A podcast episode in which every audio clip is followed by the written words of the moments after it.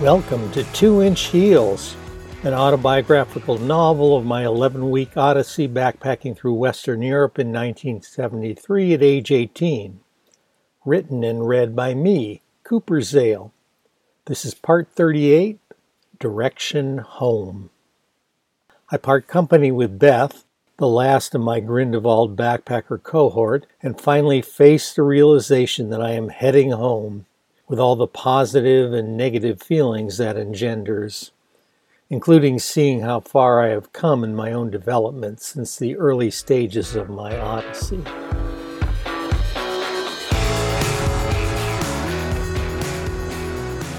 It was Friday, November 30th, when I parted company with Beth at the Interlaken train station and boarded the train to Bern. She had been the last vestige of the little community of backpacker types we had put together briefly in Grindelwald. The past 2 weeks, really since Morgan and then Jen in the Rome hostel, had been the best of my odyssey to date, particularly these last 3 days up in Grindelwald. Now it was just a fond memory, and I was on my own again.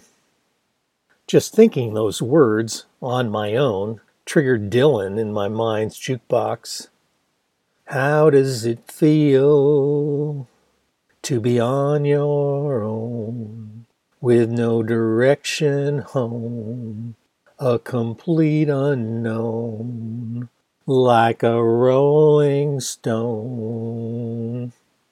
I cringe as I always did at Dylan's bone-chilling lyric, though I at least clung to having a direction home.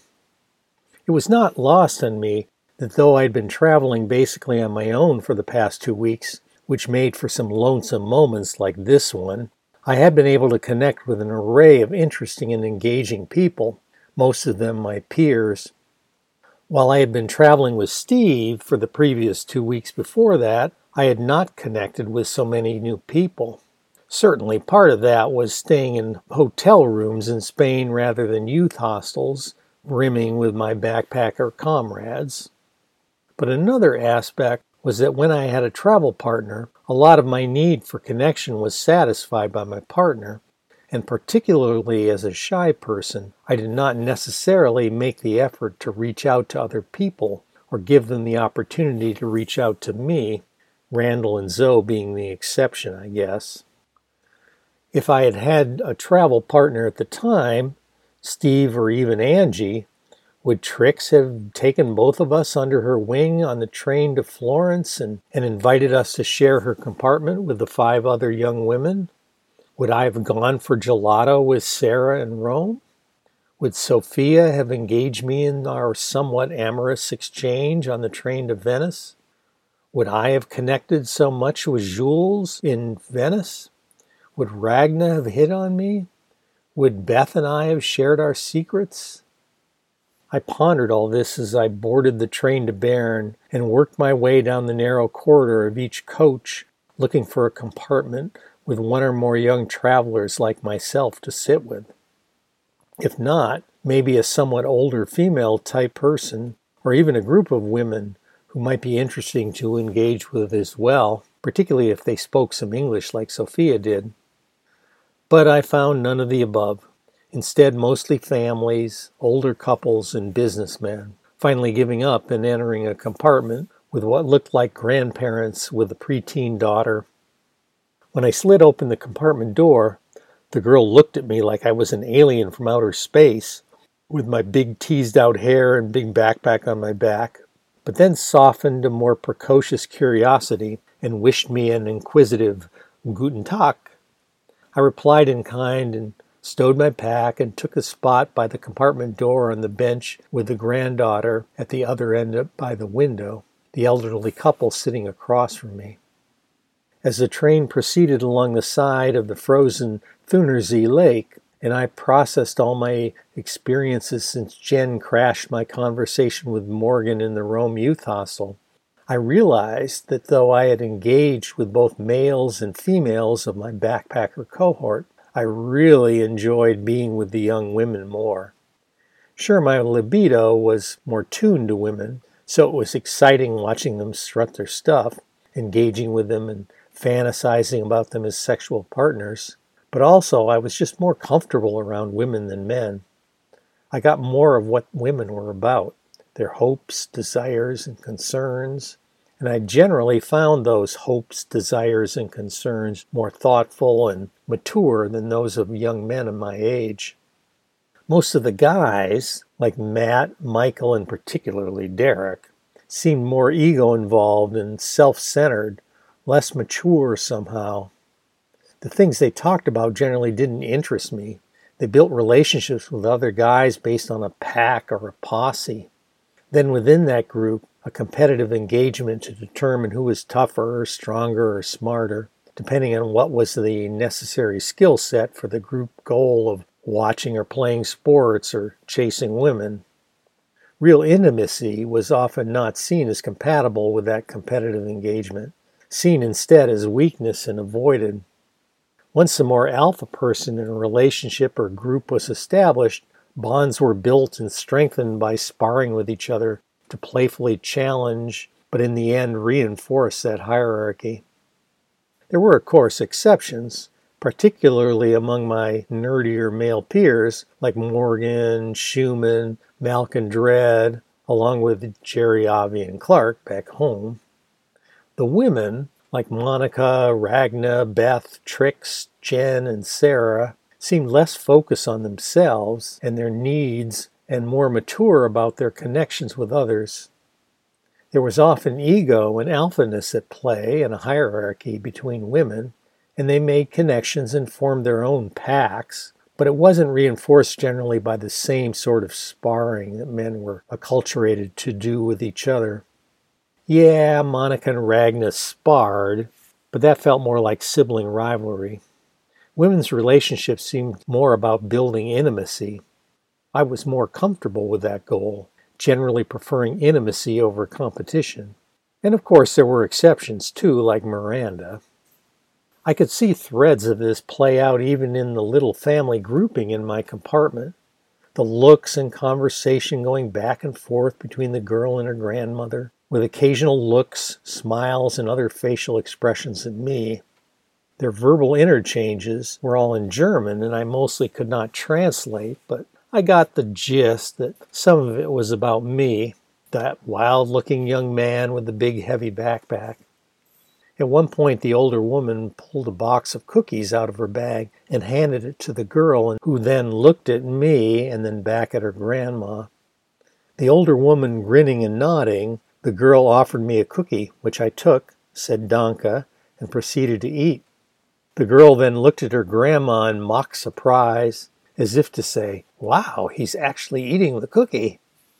I was hungry, actually, so every cookie she offered me I gratefully took, said thank you, and consumed, and she was enjoying our little feed the wild-haired young man game.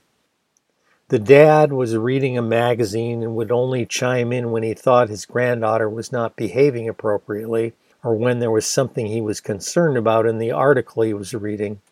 But he was not picking up so much on the dynamic between the two female people and me, that I understood the daughter's inquisitiveness, and that I was enjoying it. It was all enough human interaction and distraction to get me to Bern without getting too caught up in my own thoughts of losing all the people I had connected with over the past 2 weeks, never to see them again. In the station, I checked the big electromechanical board with the departures and saw that I had an hour to kill before my train left for Munich. That was enough time to exit the station, find a small grocery store, and provision myself with food for the rest of the day on the train at a reasonable price. Cold meat, hard cheese, bread, yogurt, dried fruit, chocolate, and Coca-Cola. Indeed, a sumptuous feast. I also picked up an International Herald Tribune to read on the train, along with writing and posting a set of postcards I had bought in Grindelwald with views of all its photogenic mountains. I boarded my train and found a compartment with two young women, who looked to be roughly my age, maybe a year or so younger, both wearing stylish wool coats and dark slacks with boots, and had the short coiffed hair typical of many European women I had encountered or passed on the city streets. They sat side by side, each having a very cerebral countenance, but sizing me up with dark eyes through black plastic glasses. They reminded me of Ragna, actually, though maybe 4 years younger than her. Like the Ronettes, they were the Ragnettes, I thought to myself and chuckled. The shorter of the two noticed my chuckle, frowned, and said with major league chutzpah, I thought, "C'est qui est si drôle?" I knew enough French to know that she was asking me what was so funny, but not enough to answer her. So feeling put on the defensive, I punted, saying, "Je ne parle pas français." The shorter one wasn't going to let it go at that, tilted her head, pursed her lips, not unlike Ragna would, and lectured me playfully. "Vous parlez un peu de français?" She was technically correct that if I could say I don't speak French in French, then I could speak at least a very small amount of French. I tried to load what I could scrounge up of my junior high French from the recesses of my mind into my active memory. I recalled vaguely that effectivement was like indeed, one of my current favorite English words, and said with all the mock matter-of-factness I could muster, "Effectivement, je parle un très petit français," and then after a pause, "Je parle beaucoup d'anglais." The shorter one gave me a look I could not quite parse, like maybe she couldn't figure out if I was really being serious or totally full of shit. The taller one sputtered out a delayed laugh. The two of them looked at each other, then back at me. "We speak some English too, but only some," said the taller one. So a conversation in basic English began. Still feeling defensive, I tried to justify my previous chuckle that the shorter one had brazenly called me on, trying to speak simple English words. "Both of you remind me of a young Swedish woman I just met at the youth hostel." I remembered I knew that in French. L'auberge de jeunesse in Grindelwald. They both stared at me like Ragna would, and I continued. "Her name was Ragna, and I thought she looked unique, so I think it is a weird coincidence to see the two of you look just like her." I wasn't sure they'd be able to translate unique and coincidence, but it seemed not to be an issue. "So when I saw you two, it made me chuckle." "Chuckle?" the shorter one said. I wasn't sure if she was upset at being laughed at or just couldn't translate. "Gloussé," the taller one chimed in, translating. The two of them looked at each other and both pondered that, completely straight-faced. Very Ragna indeed, I thought, so I couldn't resist throwing a little more grease on the fire and noted, "She was very cerebral." They both furrowed their brows deliciously, and I thought they were struggling to translate. "Cerebral," I continued. "It's like being intellectual." The shorter one wrinkled her nose and said, "Yes, we know what cerebral is. It is a French word you English borrowed." Wow, I thought. She was taking no prisoners. I did my best to try and recover by telling them about Ragna's backstory, her going off to college at Cambridge University, her mom getting divorced and hooking up with Monica's widowed dad. I told them about playing cards with her, her croupier persona. Then I paused for a minute at one point to compose my next thought in simple English words, and the shorter one broke in. "Were you attracted to her?" And feeling like I was kind of putting on a show for them, trying now to be suave and funny, I threw in another, "Effectivement." They both laughed. Plus, I think, enjoying the implication that I might be attracted to the two of them as well, since they both reminded me of her. With that exchange, we were suddenly the best of friends, at least in the context of being in our cozy compartment in a train speeding across the snowy valleys of northern Switzerland together. I was indeed attracted to them as well, and admired the shorter one's pluck, and how they both were trying to engage me in a language they had probably learned in school and maybe not used very much outside of that context. I certainly would have been more reticent to engage a Russian speaker with my own school-learned Russian. They told me about their lives as best they could with their limited English. They told me about their intensive study for the entrance exams to get into a grande école, that is one of France's elite universities. the shorter one to study linguistics and the taller philosophy. I thought of Giselle's daughter Laurence studying for those same entrance exams, one of a now gallery of intriguing young women I had the fortune to encounter in my odyssey. I told them about my life back in the States, growing up in a college town, my mom and dad divorcing, my getting involved in theater and my unique youth theater group in high school, and then going off to college to continue to study theater. My friends Lane and Angie's planned to backpack through Europe, letting me tag along, and then Lane dropping out. How ironically it had been just Angie and I flying to London, and Angie dropping out, leaving me alone to take the journey my two female friends had planned. Does ironically translate in French? I asked, thinking it maybe did not. The shorter one immediately scoffed, rolled her eyes, and said, "French word." The taller one chimed in, "Was she your girlfriend?"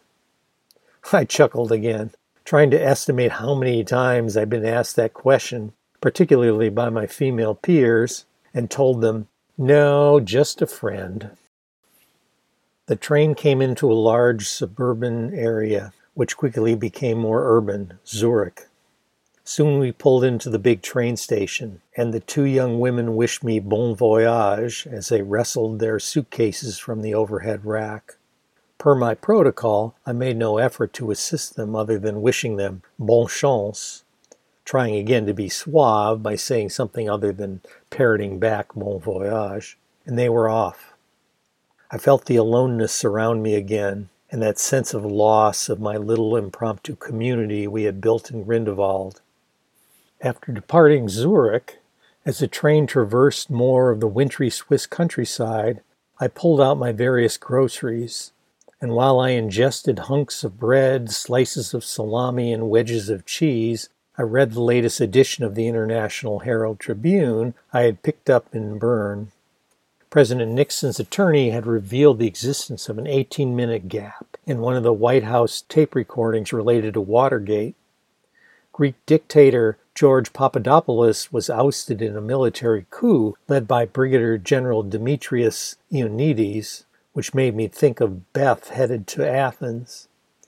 A cargo plane believed to be used by the Italian Secret Service and the U.S. Central Intelligence Agency for electronic surveillance had exploded over the Adriatic Sea, killing all four people on board, speculated to be the result of sabotage.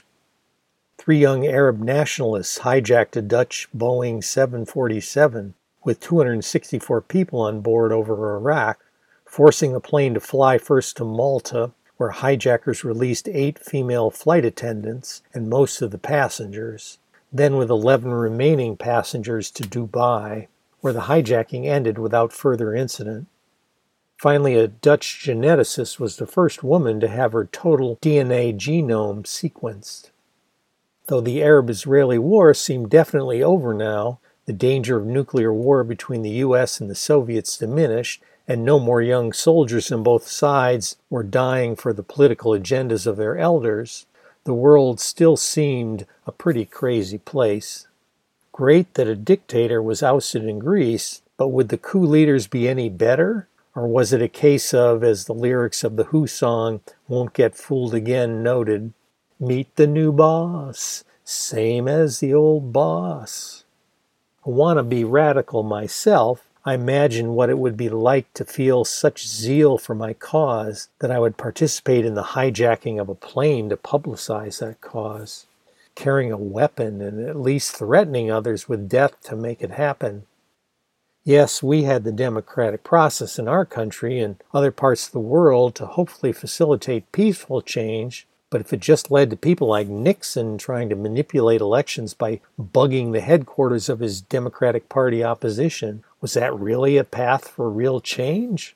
Or was more radical action, like advocated by the Black Panthers or the Weather Underground, necessary instead? Not so consequential in the scheme of things, but looming large in my hometown with our obsession with our college football team, the Wolverines, I read in the sports section that the climactic Michigan-Ohio State game was a 10-10 tie, And though the two teams were also tied for the best conference record, the Big Ten Commission had decided that Ohio State should go to the Rose Bowl. My mom and dad were both diehard Michigan fans, and I had inherited a good deal of their zeal in that regard, sharing their various vicarious ups and downs with the local team's fortunes on the field. It felt good to return my focus to the issues of my little Ann Arbor world and feel my parents' presumed pain, which I hoped to mitigate with my return, concluding a postcard to my mom and brother.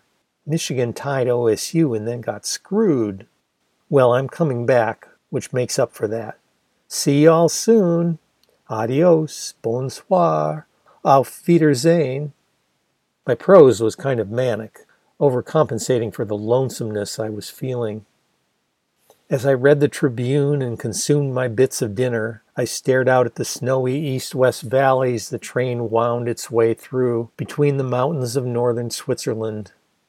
It went by the east tip of the long, narrow Bodensee, what we call Lake Constance, through the town of Bregenz, where I had spent the night some 8 weeks ago. Back then, the lake had been an ice-free, steely gray, seeming to blend into the sky and the prevailing mist, but alive and full of boats and larger ships. Now it seemed in hibernation, subdued by great areas of ice and snow on its surface, looking like frozen waves. I recalled the person I had been back then, staring out into what seemed like an endless extent of water to the southern horizon in the foggy dusk. Still a wannabe traveler then, with so many memorable and even profound experiences yet to be had.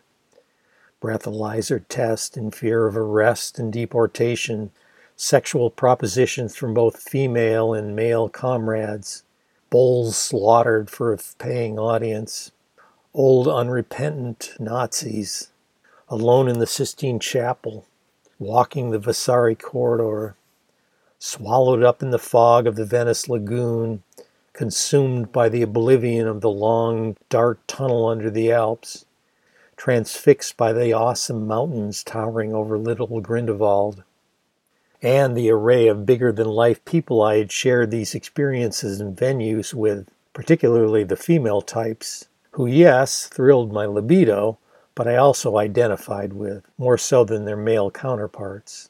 Anarchist Bublil and sweet Oshield, obtuse Miranda, the unrepentant world traveler whose sexual proposition I had spurned, vivacious and political Giselle and her handsome daughter Laurence, the proud hippie Zoe from the Canadian prairie, the older worldly Isabella in Spain, foxy though fascist Jeanette staffing the Paris hostel, big-boned force of nature Jen and her suave partner Sarah in Rome, Florence, and their passionate kiss in Venice, short but dazzling green-eyed Trix and her female cohort on the train to Florence, and later there and in Venice, sexy and sophisticated Sophia on the train to Venice, the stunning, physical, and charismatic Monica, and her not-quite stepsister, the cerebral Ragna in Grindelwald, and finally the determined and courageous Beth. As we crossed into southern Germany, there was still much snow on the ground, which I hoped would still be the case in Munich. Seeing all the snow and cold of a darkened world out the window seemed to trigger that deep, instinctual urge to be wherever the word home had the most resonance. I noted in my journal, "Snow makes you turn inward. It separates you from the world.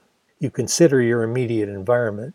It is not good to be adrift in the snow. Best to have a nice, tight world to fall back on." And here I was in the cold, dark, and snow in a much looser world with no simple, already plotted road ahead to that destination in the next 11 days. With my train running late and now not due into Munich until 10 p.m., a youth hostel would not be an option. Would Angelica and Helmut be home when I called them from the station and able to pick me up and put me up for the night? If not, I would have to spend the night in the cold, drafty train station and catch the train to Amsterdam in the morning. I continued in my journal. 11 more days, a period of time to be endured, though it won't seem like as much at a later date. I don't wish it to be over, but I can't wait until it is. How my spirits fluctuate when I'm traveling alone. I am quite melancholy right now. I'm thinking where I'll be if I can't get in touch with Angelica and Helmut. I'm tired of uncertainty. I wish my route home was very simple and all booked and ready for me. Clockwork. But this is possibly difficult. Life goes on. One part of me longed to be home, surrounded again by familiar venues, friends and family, sharing the experience I had had, hopefully as the wiser, less naive, and more self-assured person I was becoming. But another part of me was grieving the end of a profound experience where every day was an adventure. Once home, would I fall back into my normal routines or get a job with its own new but every day the same routine? Not nearly so adventurous. Back home, would I continue to become the person I was becoming here, on my own, the coopster, a young strutting citizen of the world, every few days deciding some new place to go to next, throwing myself in some new deep end? Would my hometown be as compelling a geography to continue my developmental adventure? The conductor came down the coach corridor outside my compartment, calling out that our next stop was Munich. The train finally came into the big station and shuddered to a halt. Still alone in my compartment, I wrestled my big heavy pack off the luggage rack above me and then shouldered it onto my back, as I had done so many times before in these past, now 9 weeks.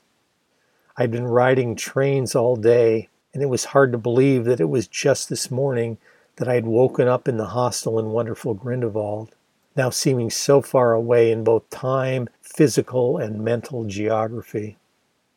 I remember the first time I had arrived at this station 2 months ago, at the other end of a long day of trains, after parting company with Angie in London, thousands of miles from home, now in a country more foreign than England because I couldn't read or speak the language. Still shaky about going forward with what had been planned as an up to 3-month-long odyssey, gritting my teeth and pushing myself onward, trying to overcome my fear, calling Angelica and Helmut that day from the station to no avail, hearing that all the hostels and hotels were full due to Oktoberfest, finally meeting Jack and tagging along with him to find a place to stay at a college dorm on a U.S. military base. It seemed like such a long, long time ago.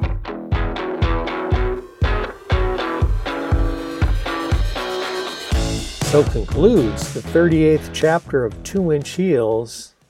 Thank you for listening, and stay tuned for the next chapter where I return to Munich and Angelica and Helmut and wrestle with my attraction to Angelica and the boundaries between friends and lovers, before leaving Munich for Amsterdam as I take another step closer to home.